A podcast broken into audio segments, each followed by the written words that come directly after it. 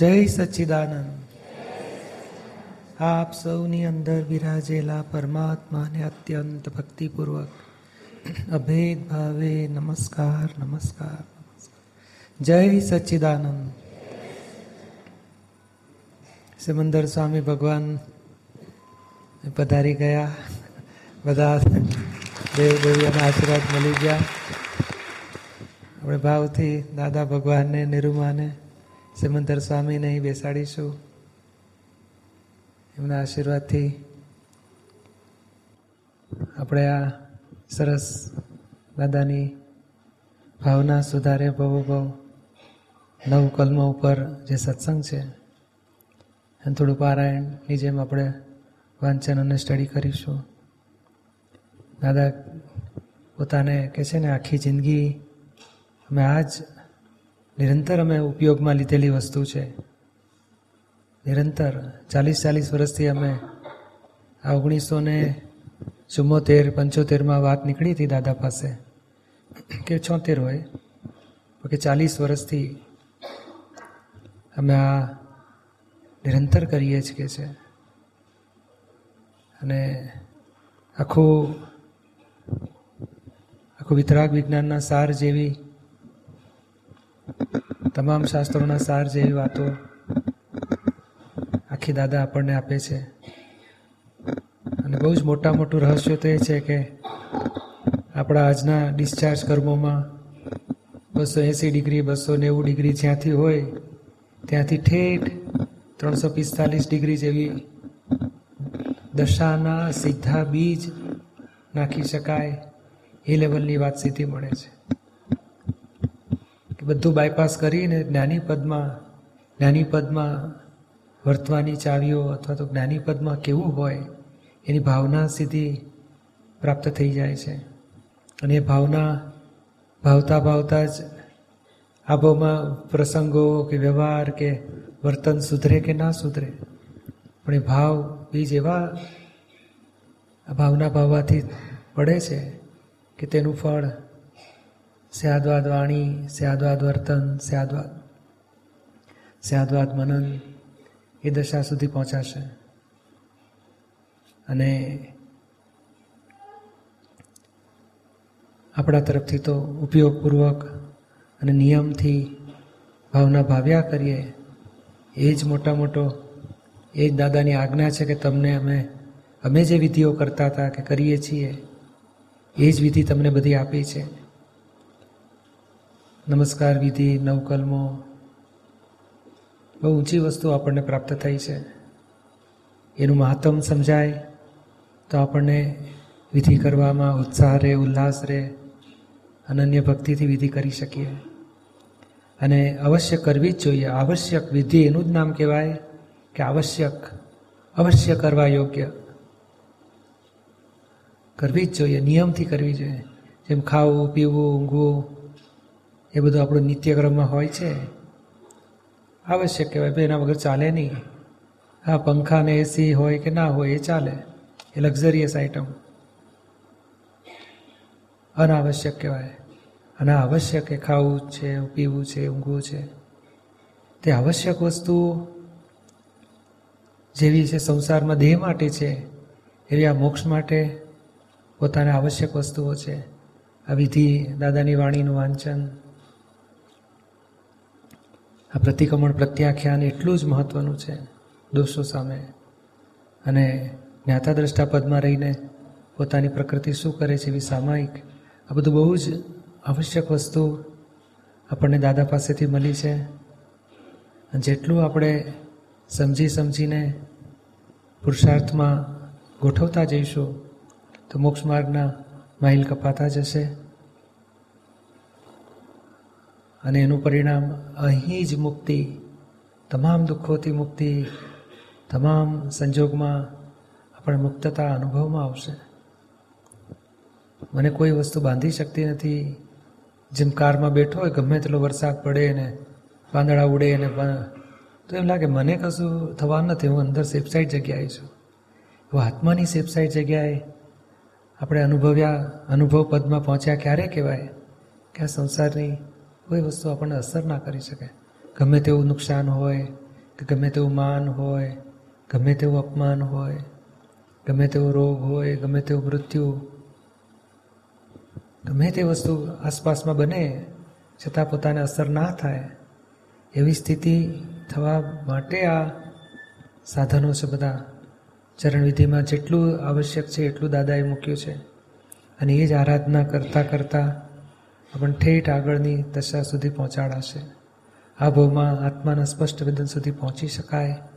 એટલો માર્ગ ખુલ્લો જ છે. આપણા પુરુષાર્થ, આપણી કચાશ, એ આપણને અટકાવશે. બાકી દાદા તરફથી કે એમણે આખું વિજ્ઞાન ખુલ્લું કર્યું છે. એમને ખૂબ જ આશીર્વાદ છે કે કોઈ પણ આ રસ્તો પકડે તો દાદાનો અનેક ગણો ટેકો આપણને મળી રહેશે. કૃપા મળી રહેશે કે જે આપણે પ્રગતિમાં હેલ્પ થશે એમની કૃપાથી જ. આપણે વાંચન શરૂ કરીશું. ભાવના સુધારે ભવ ભવ આનું અગિયારથી શરૂ કરીશું. આગળ એક બે જગાએ વંચાઈ ગયું છે, પણ આપણે અહીંથી શરૂ કરીએ. દાદાની વિજ્ઞાનની વાતો મળતી જશે આપણને. અને બહુ સુંદર વાતો છે કે જે જીવનમાં આપણો આજનો વ્યવહાર ગયા ભાવમાં અજ્ઞાનતા હતું, ગયા ભાવમાં અજ્ઞાન હતું અણસમજણ હતી અને લોકસંજ્ઞાના આધારે આ ખોટો, ના સાચો, ના સારો, ના ખરાબ, ના ઊંધો, ના જૂઠો, ને જાત જાતની અજ્ઞાન માન્યતાથી આપણે લોકોને અભિપ્રાયો આપ્યા હોય, ગમે તેવું બોલ્યા, અથવા તો કશો વાંધો નહીં, આવું તો સીધા કરવા જ જોઈએ. જાત જાતનું ઊંધામાં આગળ વધ્યા હતા. અને એના ફળ રૂપે આજનો વ્યવહાર, આજની વાણી, આજના વિચાર, આજના વર્તન આપણા ઊંધા નીકળી રહ્યા છે. કોઈ સંત મહંતની વાત આવી પછી છાપામાં ન્યૂઝપેપરમાં આવ્યું કે આમ થયું, તેમ થયું. એટલે આપણે અવળું બોલવામાં બાકી જ નહીં રાખતા. અરે જવા દો ને એક જગ્યાએ આમ બન્યું હતું તે દાડે આમ બન્યું હતું પેલી જગ્યાએ આવા, પેલા આવા. ખબર નથી કે સોમાંથી એક ખોટો હોય, પણ આપણે સોને ખોટા કહી દઈએ, આખા સંપ્રદાયને ખોટો કહી દઈએ. અને ગુનાહ કરતા ગુના બાંધવામાં બાકી જ નથી રાખતા. હવે એવા કાળમાં કુસંગ, આ બધું વિપરીત બુદ્ધિ અને આ કળિયુગનો બધો કચરો માલ, હવે લોકોમાં દોષ થાય એવું બને, કળિયુગ છે. પણ તોય આપણે આપણે એવું સમજવું જોઈએ કે આ આવું બોલવાથી આપણને કેવા ગુના ઊભા થાય છે? આના ગુનાના દંડ આવશે ત્યારે સી દશા થશે આપણી? પણ નહીં સમજાવવાથી માણસો વિરાધના, અપરાધ, દોષો કરવામાં બાકી જ નથી રાખતા. એટલે ધર્મની વાત હોય કે સંસારમાં કે સમાજમાં વ્યક્તિઓ સાથે કુટુંબમાં, ક્યાંક ને ક્યાંક કેટલાય પ્રકારના દોષો આપણાથી થઈ જતા હોય છે. અને એવા દોષોમાં આ દાદાની અદ્ભુત નવ કલમો છે, એ ગમે તેવો વ્યવહાર આપણો જે ડિસ્ચાર્જમાં આવે અજ્ઞાન દશામાં તો કેવું, ડિસ્ચાર્જ વખતે જ પાછું એવું ને એવું ચાર્જ થઈ જાય. ખબર જ ના હોય કે ભાઈ એક બાજુ ચાર્જ થાય પણ છે. દાદાએ આખું વિજ્ઞાન શોધી કે ક્યાંથી ચાર્જિંગ પોઈન્ટ છે, એને કેવી રીતે સ્ટોપ કરાય, કે જેથી કરીને, અથવા કેવી રીતે ચેન્જ કરાય કે જેથી કરીને માણસનો ભવ સુધરે, ભવ ભવ સુધરે. એટલે એક ચાર્જિંગ પોઈન્ટ જ્યાં ચાર્જ થાય છે, ત્યાં આ ભાવના ભાવવાની છે, અથવા તો એવી ભાવના ભાવીએ છીએ કે ચાર્જિંગ આખું ફેરફાર થાય છે. ડિસ્ચાર્જ વાણી, વર્તન, વિચાર, વાણી, એ ગમે તેવો ગંદવાળો કચરા માલ નીકળ્યો, તોય આ ડિસ્ચાર્જ ખરાબમાં ખરાબ હોય, કશાય વિરાધના અર્થ ધ્યાન રુદ્ધ ધ્યાન જેવું પણ કોઝિસ એવા ભાવના ભાવાથી આખો કોઝિસમાં ફેરફાર થઈ જાય છે. અને એ ફેરફારનું ફળ જ્યારે આવશે, બીજ એવા નાખીએ છીએ, અત્યારે સડેલો બાજરો ઉગ્યો, તો હવે તો ફળ ડુંડા લણવા જ પડશે. પણ નવા ચોખ્ખા ઘઉંના બી નાખીએ, સારા, એનું જ્યારે ફળ આવશે, ત્યારે આખું ખેતર ઘઉંથી લીલા રેલમ છે લશે બધું. એટલે આપણે એવી રીતે આ ગયા ભાવનું અજ્ઞાનથી બીજ પડ્યા છે એના આજના વાણી વિચાર વર્તન છે. અને આજે આ ભાવનાથી આખો ભવ ફેરવવો છે, ભવ ભવ ફેરવવા છે. ફેરફાર થાય એવું આ વિજ્ઞાન છે, એટલે આપણે એ બે રીતે સમજીએ છીએ કે ભાવના નવ કલમો શા માટે વાર નિયમ, નિયમથી બોલવી જોઈએ એક? નવકલમોમાં શું રહસ્ય ભર્યું છે? અને એની પાછળ મૂળ વિજ્ઞાન શું છે? કોઝિઝ, ઇફેક્ટ, ચાર્જ, ડિસ્ચાર્જનો. એ આખું આમાં ખુલ્લું થાય છે. આપણે સ્ટડી કરીએ. અવર્ણવાદ, અપરાધ, અવિનય ત્યાંથી પ્રશ્ન કરતા. અવર્ણવાદ, અપરાધ, અવિનય પ્રશ્ન કરતા. હે દાદા ભગવાન, મને કોઈ પણ દેહધારી ઉપદેશક, સાધુ, સાધ્વી, આચાર્યનો અવર્ણવાદ, અપરાધ, અવિનય ન કરવાની પરમ શક્તિ આપો. આમાં જે અવર્ણવાદ શબ્દ છે ને, એનો એક્ઝેક્ટ મિનિંગ શું છે?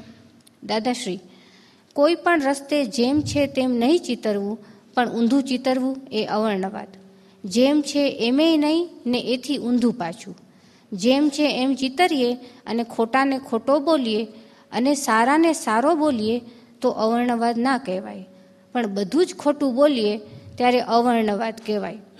કોઈ માણસમાં થોડું સારું હોય કે ના હોય, ને થોડું અવળું એ હોય, પણ એનું બધું જ અવળું બોલીએ ત્યારે પછી એ અવર્ણવાદ કહેવાય. આવી બાબતમાં જરા એવા, પણ આ બીજી બાબતમાં બહુ સારા. એવું હોવું જોઈએ. અવર્ણવાદ. એટલે જેમ છે તેમ જેવો હોય, એવો ના રિપ્રેઝેન્ટ કરે. કોઈ માણસ સરસ કીર્તિ હોય, એની પ્રતિષ્ઠા હોય, મોભો હોય, સારા ગણાતા હોય એની વાત નીકળે ને પહેલાં ચંદુભાઈ શેઠ તો બહુ સારા. અરે જવા દો ને ત્યારે ડોનેશન માટે એવો કકડાટ કરતા હતા અને બધાને કાઢી મૂક્યા જેમ તેમ બોલતા હતા. અને માણસ જ કંજૂસ છે, પૈસાની વાતમાં તો લોભિયા છે. અરે પણ તારે શું લેવા દેવા? પણ ના, એનું એટલું બધું ઊંધું ચિત્રી મારે. એની સારી પ્રતિષ્ઠા હોય, એની પર તોડી પાડે. પહેલાંના મગજમાં પોઈઝન રેડી નાખે. અને એમાં પહેલાંનું તો બગડશે, અને આપણું અનેક ગણું બગડશે. અને પહેલાં માણસનો ખરેખર એવો હોય કે ના હોય. પણ આપણો હવે આમાં બહુ ડીપ ડીપ એને એમ છે કે હું કંઈક છું, હું હોશિયાર છું, હું સારો છું, બધા કરતાં હું છું. એટલે પેલાને વગોવીને પોતાની જાતને સારો ઠરાવે અને પેલાને ભોગવે પણ એને ખબર નથી કે આવું બીજાને ભોગવવાથી કેટલો મોટો અપરાધ બંધ થઈ જાય છે. આવરણવાદ એટલે બહુ મોટી આ નિંદા કરીએ, એનાથી પણ ભયંકર દોષ બંધ થઈ જાય છે.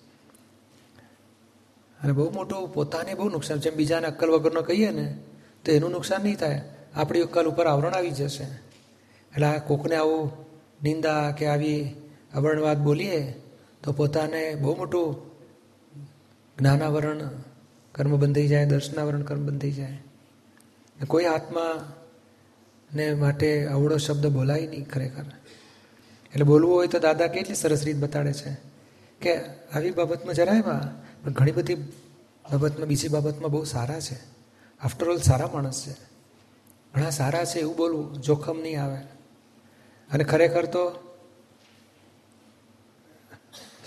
અવળું બોલવા જેવું જ નથી. પણ આપણી દ્રષ્ટિથી, આપણા વ્યૂ પોઈન્ટથી અવળું હોય છે. એ ખરેખર હોય કે ના હોય? એ માણસ બધા માટે સારા હોય? આપણને આપણા લોભ હોય કે આપણો મોહ હોય, આપણને સપોર્ટ બરોબર ના કર્યો, તો આપણને વાંકા લાગે. પછી આપણે એની માટે વાંકા છે એવો સર્ટિફિકેટ આપી દઈએ. તો આપણું નુકસાન ભયંકર થાય. પછી આગળ? અવર્ણવાદ એટલે આપણે એનું જાણીએ એની અમુક બાબતો જાણીએ, છતાંય એની વિરુદ્ધ બોલીએ જે ગુણો એનામાં નથી. એવા ગુણોની આપણી બધી વાત કરીએ તો બધું અવર્ણવાદ.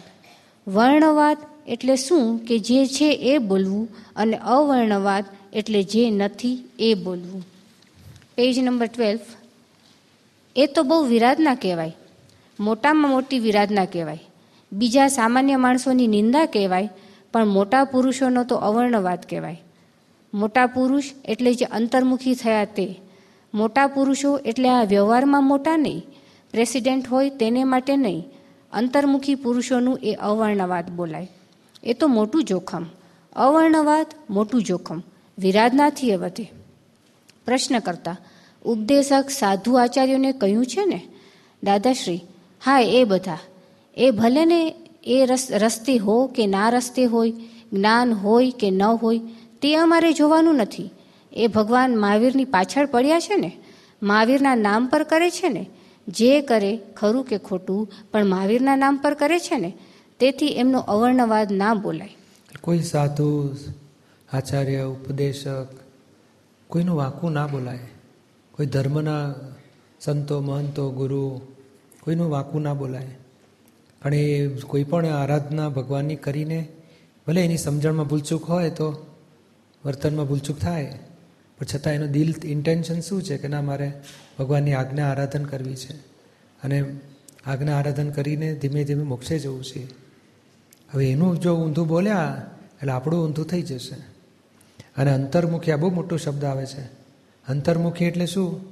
પોતાના આત્માની જાગૃતિમાં આવ્યા હોય અને મોક્ષનો પુરુષાર્થ કરતા હોય, એવા માટે તો એક શબ્દ વાંકો ના બોલાય કે છે. આપણા મોક્ષના અંતરાય પડી જાય. એટલે સામાન્ય માણસો હોય, જે સંસારી માણસો, એનું કંઈ વાંકું બોલો તો નિંદા કહેવાય. તો એનું એ પાપ તો લાગતું જ હોય છે, પણ આત્મજ્ઞાની હોય, આત્મદ્રષ્ટિ પ્રાપ્ત થયેલી હોય, અને એવું જો કંઈક, એવા લોકોનું જો કંઈ વાંકું બોલ્યા, તો તો ભયંકર જોખમ આવી જ શકે છે. એટલે આ એક સમજવા માટે છે કે આ સંસારમાં આમથી બે જણા, ચાર જણા બેઠા હોય, વાતો ચાલ્યા જ કરતી હોય પછી કોનું ઊંધું ચિતરાઈ જાય છે, એ ભાન હોતું નથી. હવે એ બોલાઈ જવું એ આપણું ડિસ્ચાર્જ કર્મમાં અજ્ઞાનતામાં ભરેલો માલ છે. પણ જો આપણે આ સમજીએ કે આ બધું જોખમ હોય છે, તો આપણે ક્યાંક બ્રેક આવે. અને આના આ નવ કલમો જો બોલ્યા કરતા હોય, સમજણપૂર્વક, સમજી સમજીને, ભાવનાપૂર્વક, તો આપણે આ બ્રેક આવે અને આ પાપ ધોઈ જાય બધા. પસ્તાવા આપણે કહીને પ્રતિક્રમણ કરીએ છીએ, પણ એ એ ભૂલને ભૂલ તરીકે ઓળખવી કેવી રીતે? તો આપણે આ સમજ્યા હોય તો આપણે ભૂલ તરીકે ઓળખી શકીએ ને. પછી? પ્રશ્ન કરતા અવર્ણવાદ ને વિરાધનામાં ફેર શું? દાદાશ્રી, વિરાધનાવાળો તો ઊંધો જાય, નીચે જાય, નીચલી ગતિમાં અને અવર્ણવાદ તો પછી પ્રતિક્રમણ કરે એટલે વાંધો ના આવે, રેગ્યુલર થઈ જાય. કોઈનું અવર્ણવાદ બોલ્યા, પછી પ્રતિક્રમણ કરે તો ચોખ્ખું થઈ જાય. પ્રશ્ન કરતા અવિનય અને વિરાધના વિશે જરા સમજાવો. દાદાશ્રી, અવિનય એ વિરાધના ના ગણાય. અવિનય એ તો નીચલું સ્ટેજ છે અને વિરાધના તો પદ્ધતિસર સામો થયો કહેવાય. અવિનય એટલે મારે કંઈ લેવા દેવા નહીં એવું. વિનય ના કરે તેનું નામ અવિનય. આ ઉદ્ધત હોય છે, અવિનય એટલે પેલા નીચો ગણે, હલકો ગણે, હું કંઈક ઊંચો છું. પણ છતાંય વિરાધના કરતા નાનો દોષ છે. પણ આ વિરાધના કે ને અવર્ણવાદ, અપરાધ અને અવિનય. આ, આવા પ્રકારના દોષો, એ બધા દોષોનો, કે ને કે જોખમદારીવાળા દોષોને દાદા એક, કે ને, કે એ ભાવમાં, ભાવનામાં મૂક્યું છે આખું. આખું પોતે જ કહે ને, કે આવી બધી, એ જ્યારથી એમને સમજ પડી, ત્યારથી આવી ભાવનાઓ એ નિરંતર કરતા હતા. એ કોઈ સંતો, મહંતોનું હવે એમને મોક્ષ માર્ગથી કોઈ ઊંધો દેખાય ને, તો બહુ અકળામણ થતી હતી કે આવો વિતરાગનો માર્ગ અને એમાં તમે આવું ઊંધું ચલાવો છો. પણ તોય પાછું અંદર પોતાનું પ્રતિક્રમણ અને આ ભાવના આખી પ્રત્યાખ્યાન રૂપે આખી ફેરવ્યા જ કરતા હતા. અને ત્યારે જ એ પોતે પછી સ્યાદવાદ એટલે શું? કે અમુક ડિગ્રી એ કરેક્ટ છે. અને મૂળ તત્વની દ્રષ્ટિએ અથવા તો સેન્ટરની દ્રષ્ટિએ, વિતરાગોની દ્રષ્ટિએ આટલું કરેક્ટ નથી. પણ છતાં નાનો બાબો મેં આ ધૂળમાં રમતો હોય અને મોટો સેટ રમતો હોય, એમાં ફેર નહીં. તો કે ના, એ બાળક છે, માટે એને રમવાની છૂટ એ નાનકડો અમુક ડિગ્રીએ કરેક્ટ છે. તો એવી રીતે આ કઈ ડિગ્રીએ આ લોકો કરેક્ટ છે? કારણ એની સમજણ કહો, કે આ કાળને આધીન કહો, કે એમની વિપરીત બુદ્ધિ કહો, અથવા તો પછી એવી અજ્ઞાન સમજણ, અથવા પૂરે કોઈ ગુરુ કે સંત, કોઈ જ્ઞાની મળ્યા નથી એમને એવા. એના આધારે માણસ ઊંધો જઈ શકે. પણ જેથી કરીને આપણે કશાય કરવાનો કંઈ અધિકાર નથી. આપણે એનું ઊંધું બોલવાનો અધિકાર નથી. એમની માટે અવિને દેખાડવાનો અધિકાર નથી. એમની વિરાધના કરવાનો અધિકાર નથી. પણ હવે એવું થઈ જાય છે. કરુણા ભાવ હોય, લાગણી હોય કે ભાઈ માણસ પાછો ફરે. છે પણ એ માણસ ઊંધું બોલી નાખે છે. વિરાધક ભાવ થઈ જાય છે. અને આ નવ કલમ બોલીએ, આ ત્રીજી કલમ બોલો, તો વિરાધક ભાવ ધોવાઈ જાય. પછી? પ્રશ્ન કરતા, અપરાધ એટલે શું?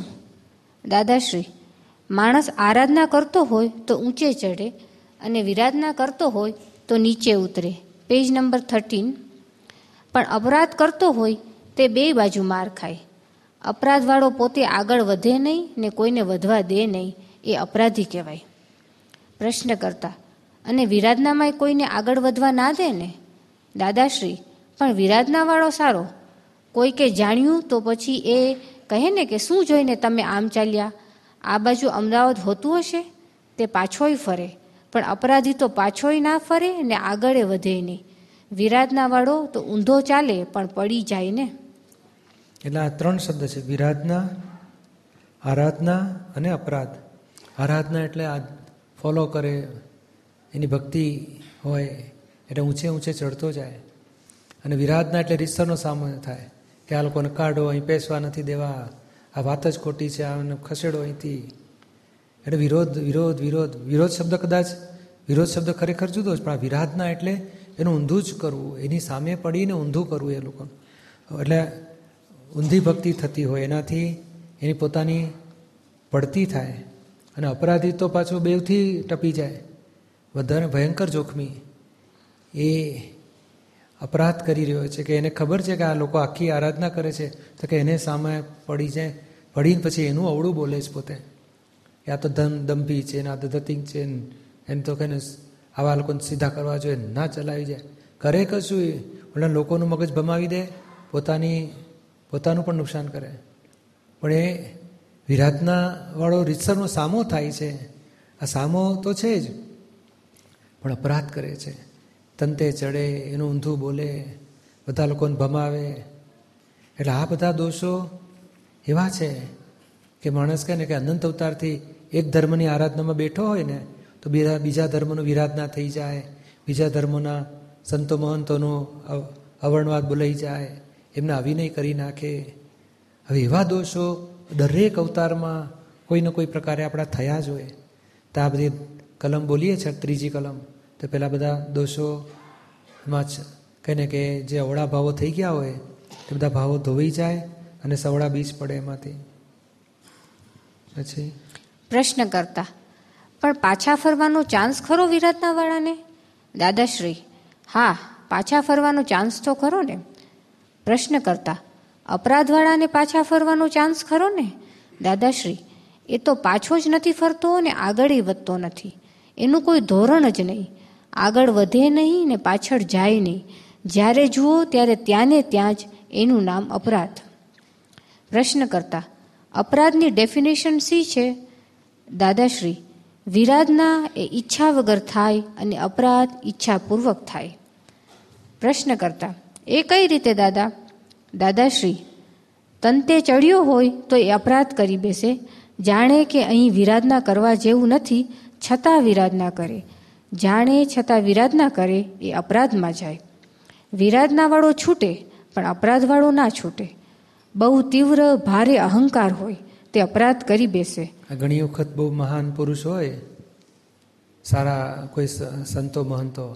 હવે પેલો બીજો ગામનો એક હોય એવો, એ ગામમાં પોતાની ભક્તિ કરતો હોય પોતાનું મંદિર ચલાવતો હોય કંઈક.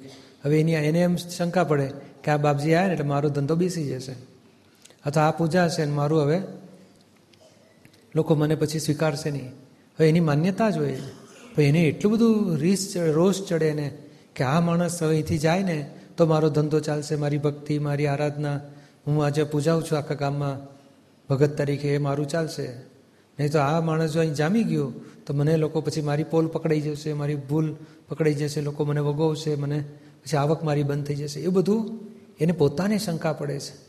એટલે પેલા મહાન પુરુષ હોય જે અંતર્મુખી હોય કે જ્ઞાની જેવા હોય કે મહાન સદગુરુ જેવા, એનું પછી આ અવળું બોલવાનું ચાલુ કરે.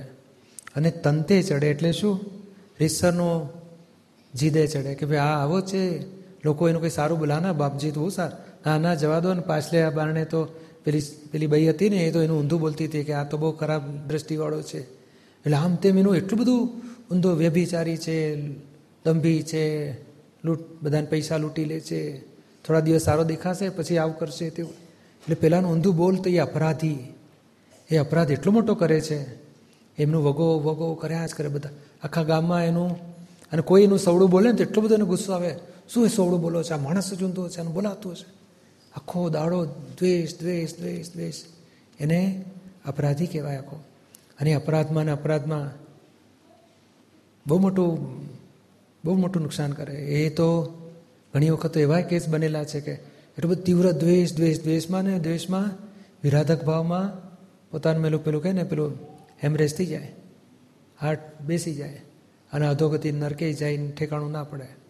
જાનવરમાં જાય એટલી બધી અધોગતિ થઈ જાય. એટલે આ બહુ મોટું આ પણ ક્યારે સ્પર્ધામાં આવી ગયો? તંતે ચડ્યો એટલે સ્પર્ધામાં. એ મારા કરતાં ઊંચો આવી ગયો? હવે એને પછાડો, એને નીચે પાડો, તો જ મારું ઊંચું આવાશે એટલે આવી રીતે આ બધા દોષો અજ્ઞાન દશામાં, અહંકારના સ્વરૂપોમાં આવા દોષો થઈ જાય છે કે અહંકારને પોતાના કરતાં બીજાને ઊંચો સાખી શકતો નથી. ત્રીજો દ્વેષ થઈ જાય અને પછી આવા અપરાધ કરી બેસી શકે છે. હવે પોતે જાગૃત હોય કે આ મારી આ પ્રકૃતિ મારી વિફરે છે, તો પછી આ ઉપાય છે કે દાદા અહીંયા દેખાડે છે ઉપાય કે પોતાની જાતને કહેવું પડે. પછી? એટલે આપણે પોતાની જાતને કહેવું પડે કે ભાઈ, તું તો ગાંડો છે, અમથો પાવર લઈને ચાલે છે. પેજ નંબર ફોર્ટીન આ તો લોક નથી જાણતા, પણ હું જાણું છું કે તું કેવો છે. તું તો ચક્કર છે. આ તો આપણે ઉપાય કરવો પડે, પ્લસ અને માઇનસ કરવું પડે. એકલા ગુણાકાર હોય તો ક્યાં પહોંચે? એટલે આપણે ભાગાકાર કરવા. સરવાળે ભાગાકાર કરવા. પણ માણસ એ તંતે ચડેલો હોય, અપરાધક ભાવમાં આવેલો હોય, એને ભાન જ ના હોય કે હું ભૂલ કરી રહ્યો છું. ઉલટાનું લોકો એનું સવળું બોલે તો એ લોકોને તોડી પાડે. તમે લોકો કઈ જાતના છો? આ માણસનું બોલો છો? અરે જવા દો, એ આવો છે તેવો કરીને ઊંધું જ ચિત્રે. એટલે પોતાને ભાન આવે જ નહીં. એ આવત આવે ને તો આવો ઉપાય છે કે ભાઈ આપણી જાતને વગો, એ શું કામ લોકોને ઊંધું બોલો છો? આપણે જ મેં અહંકારના ઘોડા ઉપર બેસી ગયા છું. હું કંઈક હોશિયાર છું ને હું કંઈક વધારે મોટો છું. આ બીજા બધા નીચા છે, ના બોલાય. એટલે ભાગાકાર કરવા પડે. એ ભાગાકાર કરીએ તો ગુના ધોવાય. ગુના તો બંધ થાય ને પછી ધોવાનું તો બાકી જ રહ્યું છું પણ આ એક ઉપાય હોય છે, નહીં તો કુદરત પછી ફટકા મારે છે. જાય અહીંથી, આટલો મોટો ભગત થયો હોય, ગામમાં, આખામાં વર્ષોથી પૂજાતો હોય અને આવી અપરાધ કરવાથી જાય જાનવરમાં. તે ગામમાં જ ગધેડો થઈને આવે ને પછી ડફણા ખાય લોકોના. બોલો, એક અવતાર, એવા તો કેટલાય અવતાર, કૂતરામાં જાય, પાડામાં જાય, બળદમાં જાય, એમ કરતાં કરતાં અવતાર બગડી જાય. બોલો, મોટું મનુષ્યપણું તો ખોઈ નાખે જાનવરનો ઘણા તો ભયંકર તીવ્ર વિરાધના થઈ હોય ને તો નરકેય જવું પડે. હજાર વર્ષ સુધી નરકો, હજારો વર્ષ સુધી નરકતીના દુઃખો ભોગવી અને પછી કર્મના બોજા, ગુના કર્યા, એ આમાંથી હલકો થઈ અને પછી માણસમાં આવે. એટલે આ બધા આ બધા અધોગતિમાં જવાના લક્ષણો, આ બધા દોષો એવા છે. એમાંથી આ નવ કલમો બોલે ને તો દાદા તો ચોક્કસ કહે છે કે અમે અમે ગેરંટી આપીએ કે માણસપણું નહીં જતું રહે એનું આટલું ખાસ દિલથી પસ્તાવા સાથે કરતા રહેજો. આ શીખવાડે છે કે આ બધા દોષોના સ્વરૂપ ઓળખો અને એમાંથી પાછા ફરવાના રસ્તા કરો. આ મનુષ્ય, આ પાંચમા આરાના મનુષ્ય એટલે પાંચમા આરા તરફથી છઠ્ઠા તરફ, છઠ્ઠો આરા તરફ જઈ રહ્યું છે. પણ ભયંકર કષાય આર્ત ધ્યાન રૌદ્ર ધ્યાન દ્વેષ, વિરાધના, તિરસ્કાર, અપરાધ, એ બધા દોષો અધોગતિમાં લઈ જાય. એમાંથી જો પાછો ફર્યો, તો કંઈક પાંચમા આરાન લાયક થયો તો પાછો મનુષ્યપણું દેખશે. એમાંથી ચોથા આરાન લાયક થયો તો મહાવિદ્ય ક્ષેત્ર જઈને મોક્ષી જવાશે આપણે ચોથા આરાન લાયક થવા સુધી પહોંચવાનું છે. પાંચમા આરામાંથી પાછો ચોથા આરાન લાયક જવું છે. આ પાંચ આજ્ઞા, આ નવકલમો તે દિન રાત આપણી ભાઈ પ્રતિક્રમણ, પ્રત્યાખ્યાન, ભાવરૂપે ભાવના રૂપે થયા કરતું હોય, તો ચોથા આરાન લાયક થવાય. અને એક એક દોષના પસ્તાવા થઈને ફરી એવા દોષો નાશ થાય. એટલી બધી જાગૃતિવાળા થઈએ તો ચોથા આરાન લાયક થવાય. તો એક બે અવતારી થઈને મહાવિદ્ય ક્ષેત્રથી મોક્ષે જવાય. આપણે એ ધ્યેયવાળા છીએ કે આપણે આ વાત સમજીને ત્યાં પહોંચવું છે કે આ એવા અંદર કારણોનું સેવન કરીએ કે જેથી કરીને પાંચમા આરાન લાયકે નહીં છઠ્ઠા આરાન લાયકે ના રહીએ આપણે. ચોથા આરાન લાયક થઈ જઈએ. અને અદ્ભુત દાદાની ચાવીઓ છે. બહુ આ નાનકડી ચોપડી છે, પણ આમ સંક્ષિપ્તમાં આખો વિતરાગ વિજ્ઞાનનો સાર આવી જાય છે. અને આ જો આવા સમજણપૂર્વક સિદ્ધાંત આપણે ગેડ બેસી જાય અને ઉપયોગમાં લાવી નાખીએ આપણે. અને પછી અવિરોધાભાસ એટલે પછી ભૂલચૂક ના કરીએ. ભાઈ બે ચાર દાડા, બે ચાર મહિના સરસ આરાધના કરીએ ને પછી ભૂલી ગયા ને ઢીલા પડ્યા ને પછી પોલ માર્યા કરીએ. એમની કાયમ એક ધારું. મને ખબર છે આ આ સેવન્ટી ફોર સેવન્ટી ફાઈવ કે ક્યારેક સેવન્ટી સિક્સમાં મારા હાથમાં નવકલમો, આ પેલી આપતા પેલો નિરૂમાં ડાયરી લખે ને એ ડાયરીમાં લખાઈને આવી હતી. વડોદરામાં નીકળી હતી આ નવકલમો. પહેલી વખત જોયું, મને તો આટલી અદ્ભુત વાતો છે. એ લખી રોજ ચાલુ થઈ ગઈ હતી મારે. રોજ પાંચ, છ, સાત વર્ષ સુધી તો રોજ નિરંતર ચાલ્યા કરતી હતી. કે હા હા તો આખો દાડો આવા જ દોષો થાય છે. અને એની પર પસ્તાવા લેયા જ કરવાનું. આ પ્રતિકોણ પ્રત્યાખ્યાન રૂપે નવકલમો હતી. કેટલાય વર્ષો સુધી ચાલ્યા કરતી હતી. આજે ચાલ્યા કરે છે.